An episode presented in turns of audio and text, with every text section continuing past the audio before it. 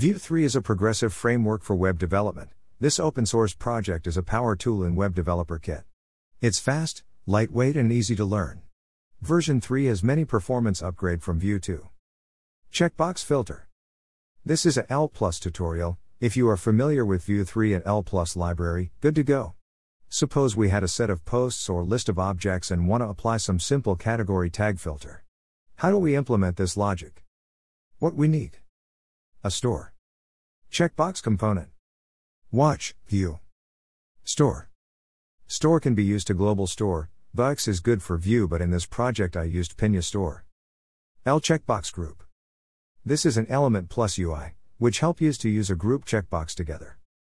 Template div div class equals type container greater than filter add slash div l checkbox group v model equals checklist greater than div v for equals cat in store dot categories Key equals cat dotted greater than L badge class equals item, value equals cat dot post dot length greater than L checkbox, label equals cat dot name greater than less than, span class equals job number greater than 1 slash span, greater than slash L badge slash div slash L checkbox group slash div, checklist slash template script lang equals TS greater than import, define component, ref, watch, watch effect, from Vue, import, use category, from at slash store slash categories, import use add from slash store slash ads, export default define component setup, function.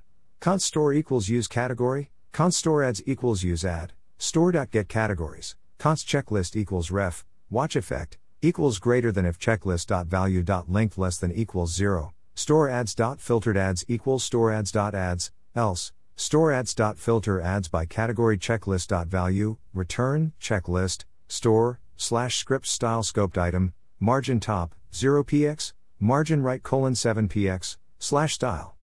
Watch effect. In the script setup, we created a reactive property and watched the changes in the checklist and filter the add posts which is list of ads.